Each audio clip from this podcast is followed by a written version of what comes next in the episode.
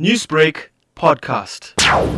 The immediate role that shelters play is so critical because it actually helps to remove a mother and her children from a very dangerous environment. It also prevents femicide as such.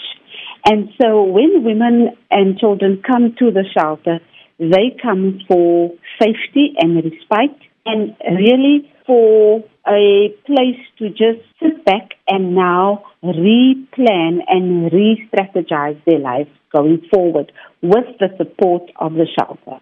And it begins with basic needs because sometimes a mother and her children comes with absolutely nothing because they've had to flee the dangerous environment. And then we start with the basic needs, which is clothing, toiletries, food, you know, just to make sure that they are okay and that they are safe.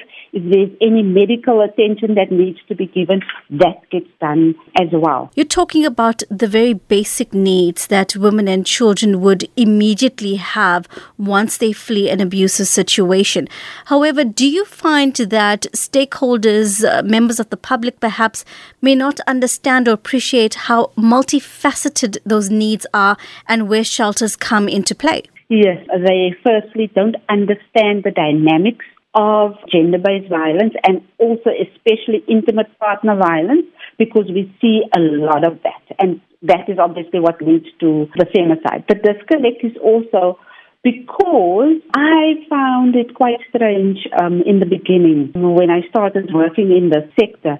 The first time that a survivor actually sometimes realizes that she is in an abusive relationship is when she steps into a shelter. So what that is saying to us is that it has been abuse and gender-based violence has been normalized. Women tell you, I never realized I was abused because I grew up in a home where this took place. And so the disconnect is there because it's normalized. Shelter organizations like uh, NSMSA have been asking and appealing for assistance. And now, as attention turns to 16 days of uh, activism, do you think that this is the place, really, where governments and civil society organizations can begin their assistance to shelters in order to be able to uh, continue the work that they do? We really need to look at how do we move forward because we've been battling and we've really been struggling to get the attention of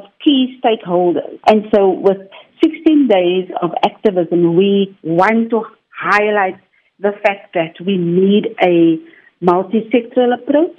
Newsbreak, Lotus FM, powered by SABC News.